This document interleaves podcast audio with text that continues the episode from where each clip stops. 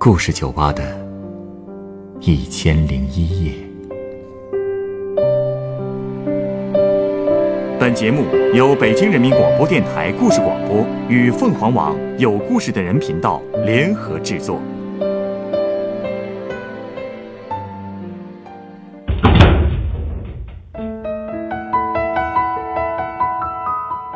欢迎光临故事酒吧。今天来到酒吧的这位男顾客，年纪不大。手却很巧，他的手艺是跟谁学的呢？这个人在战争和动荡年代又是怎么样靠着自己的手艺养活了全家人的呢？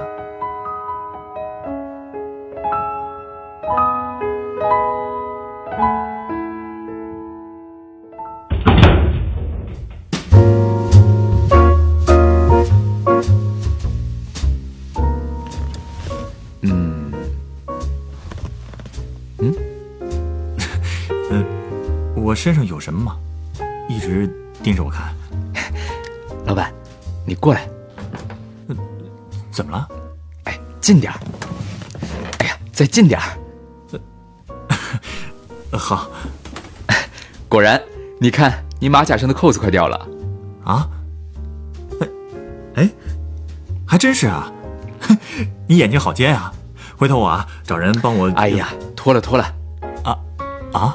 我这正好有针线包两下的事儿，不用不用，怎么能让客人帮我？哎呀，你别瞎客气了，随手的事儿，有这功夫都缝完了，赶紧把衣服给我吧。啊，呃，那 好吧，不好意思啊。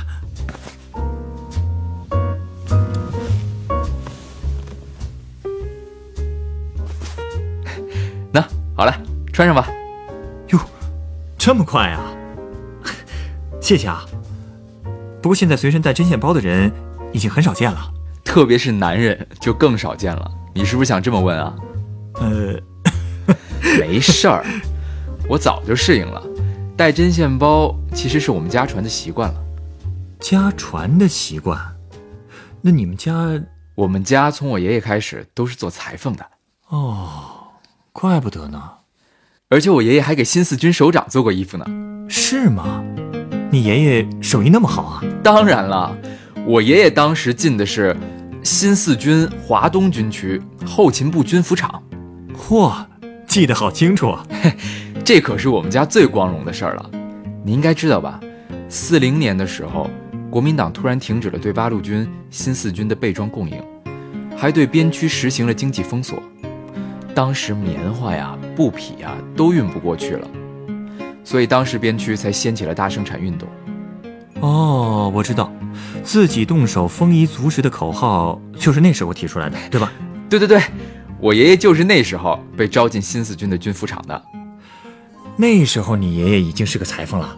对啊，我爷爷那一辈一共兄妹五个，我爷爷最小，他还没记事的时候，我太爷爷就去世了。他们五兄妹都是我太奶奶拉扯大的。当时我们家没土地。是佃户，我爷爷上面的三个哥哥和一个姐姐都没念过书。不过我太奶奶看我爷爷年纪小，又活泼又机灵，是块念书的料，所以他就把爷爷送到私塾念了几年。据说当时太奶奶的想法是，人不识字就像盲人一样，家里不能全是盲人啊。所以其实他是想把爷爷培养成家里的眼睛，很有远见啊。哎，那他又是怎么开始学裁缝的呢？哦。因为我们家一个远亲就是做裁缝的，爷爷读了几年书之后，太奶奶又想着让他学点手艺，所以就让他去跟人家拜师去了。哎，你知道吗？那年头，当学徒是很苦的。拜师的时候就说得很明白，徒弟如果做错了事，如果被师傅打了一下就死了，那家里就没得赔，说明你命太薄，怪不得别人。如果打两下才死。家里才有的赔，那时候这么狠呢？那时候都这样，而且规矩还特别多，比如吃饭的时候，吃菜就只能吃面前的，不能夹远处的。八仙桌上坐要坐在长凳的一端，只能坐三分之二个屁股。夹菜的时候，端碗的手臂要夹得住东西，而且师傅不动筷，徒弟就不能吃。嗯，其实这些都是传统礼数。学学也挺好的，哼，可除了这些，还要给师傅倒夜壶，干各种杂活呢。总之啊，这些规矩囊括了吃穿住行的各个方面，特别细。好家伙，那你爷爷适应得了吗？嘿，别说，他还挺适应的。哎，你别看他是个男孩，但是长得眉清目秀的，手也巧，加上又有文化，所以学东西特别快，也就没受多少苦。结果没到规定的三年，他就出师单干了。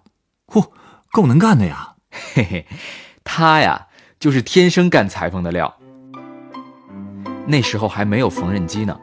裁缝都得手工缝制衣服，当时主要做的是旗袍啊、长衫啊、马褂啊这些。从量体裁衣到正式缝制，那凭的可都是自己手上的真本事。而且当时都流行上门服务，所以除了能赚到钱，还可以顺道在人家吃吃饭，把自己的口粮省下来。嗯，那个时候能请得起裁缝上门服务的，应该都是有钱人家吧？嘿，没错。哎，对了。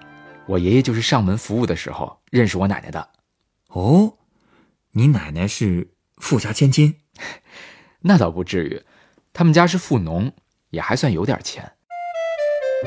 当时我爷爷是去给我奶奶做旗袍的，可也不知道怎么的，奶奶对那件旗袍怎么都不满意，改了好多次都不行，吓得爷爷都不敢在奶奶家吃饭了。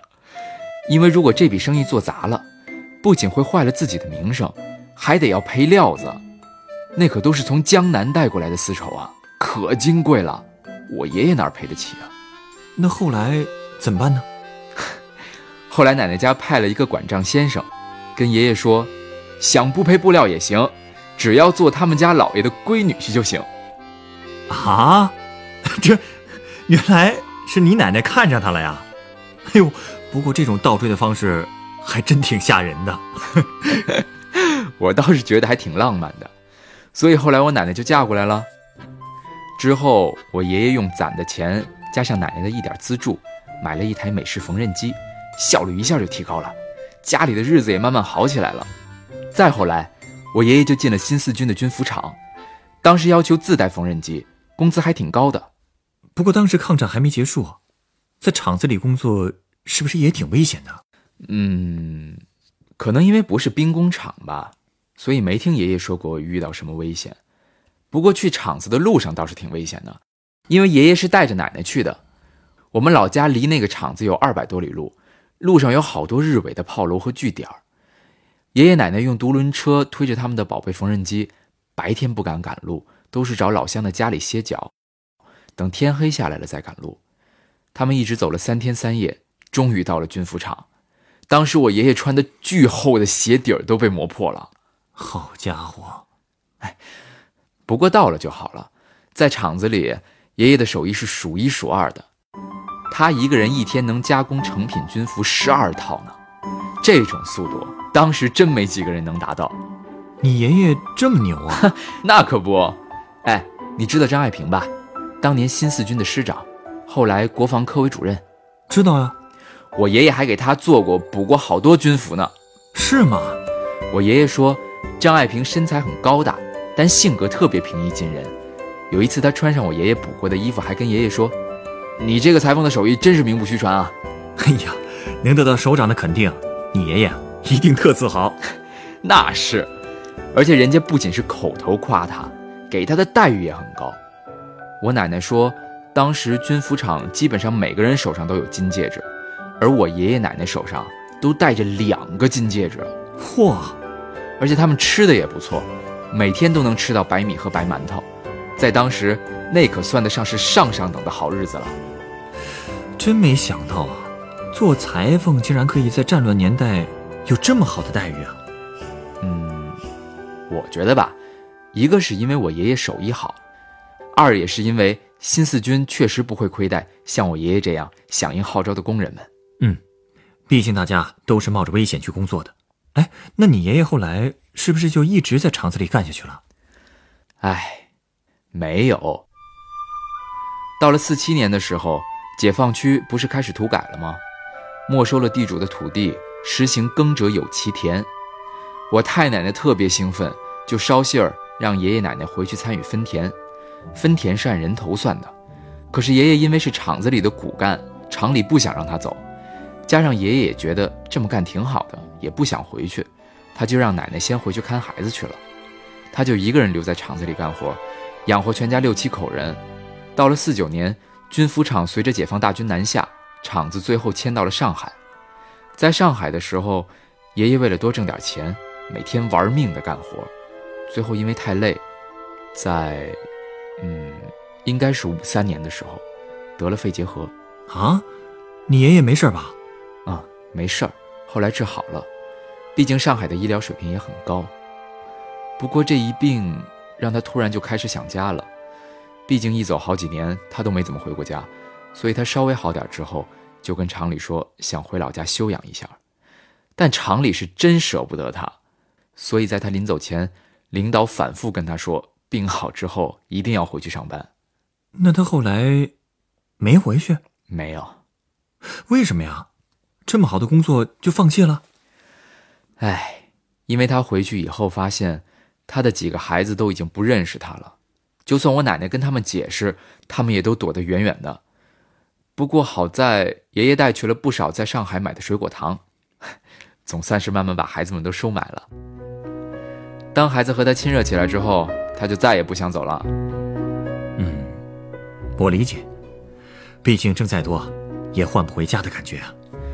不过军服厂那边一直都没想放手呢，他们往我家连寄了三封信，催爷爷回去上班。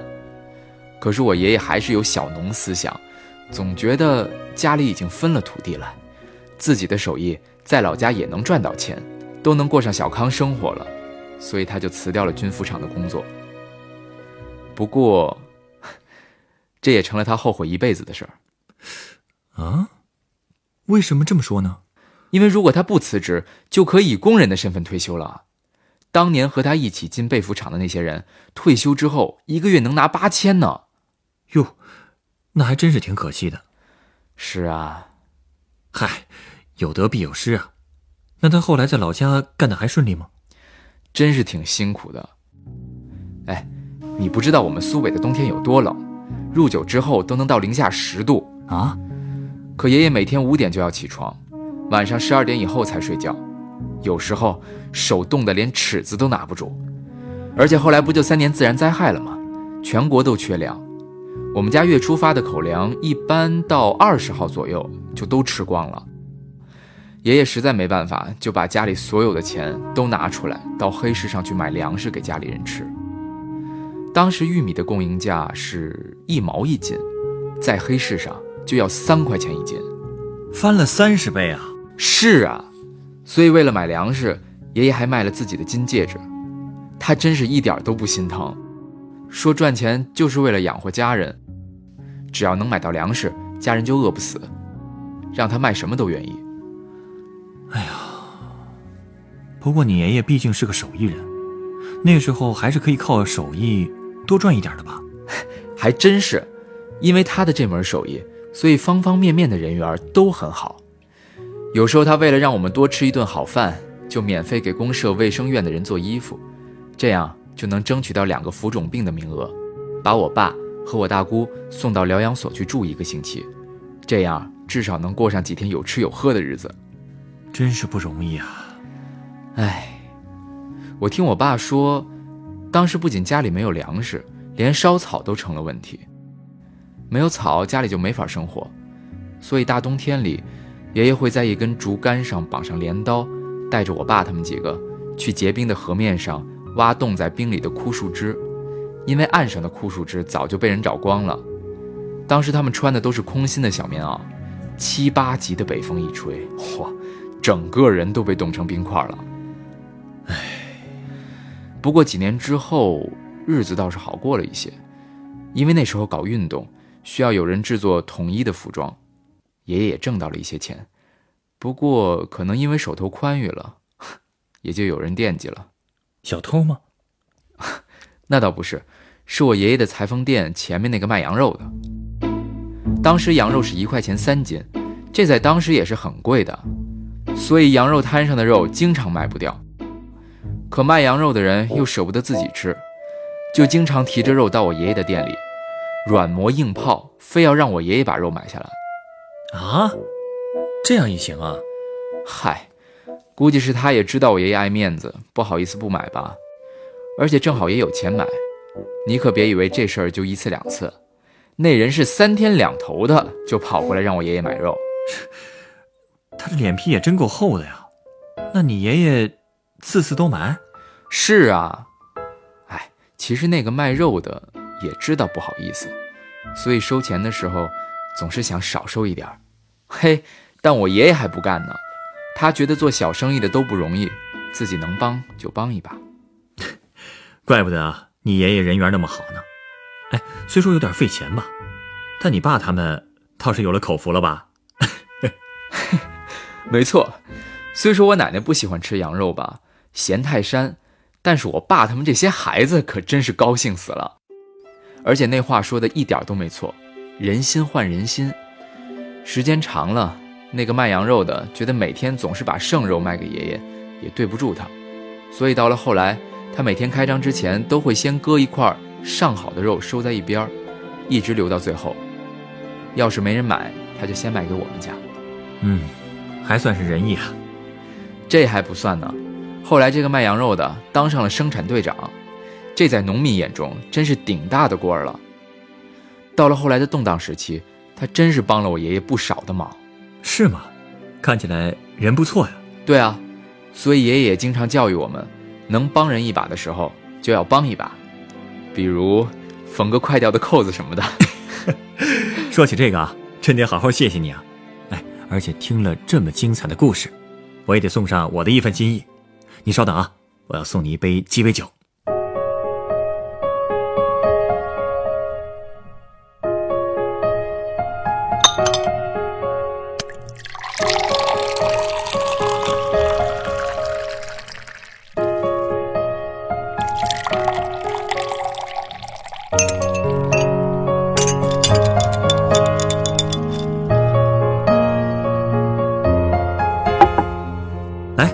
这是你的鸡尾酒，它是用冰镇干香槟酒、金巴利酒和甘曼怡香橙利口酒调成的，名字叫做“日日夜夜”。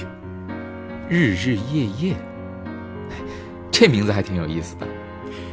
听完你的故事，给我一种感觉，就是你爷爷一直在为了这个家日日夜夜的剪裁制衣，他好像从来都没有允许自己休息一下。嗯，确实啊。反正我爸说，自打他记事儿开始，爷爷好像就从来没休息过。不过动荡年代结束后，我爸爸他们也长大了，有的继承了爷爷的手艺，有的去参了军，爷爷总算可以休息一下了。辛苦了大半辈子，确实应该休息了。我也相信啊，他通过自己日日夜夜的劳动积累的手艺，已经一代代的延续下去了。嗯，其实到我这一代。已经没继承多少爷爷的手艺了，继承多少啊，其实并不重要，重要的是，你继承了你爷爷时刻关心别人的心。譬如，这个随身携带的针线包，不就是最好的证明吗？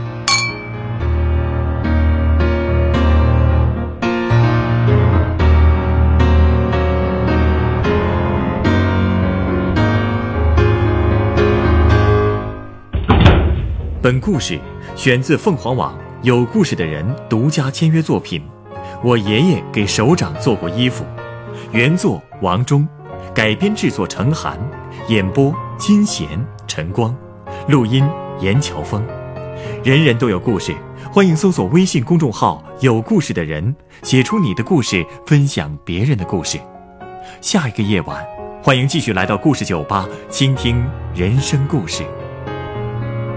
收听最新节目，请关注北京故事广播，工作日每晚九点播出的《故事酒吧》的一千零一夜。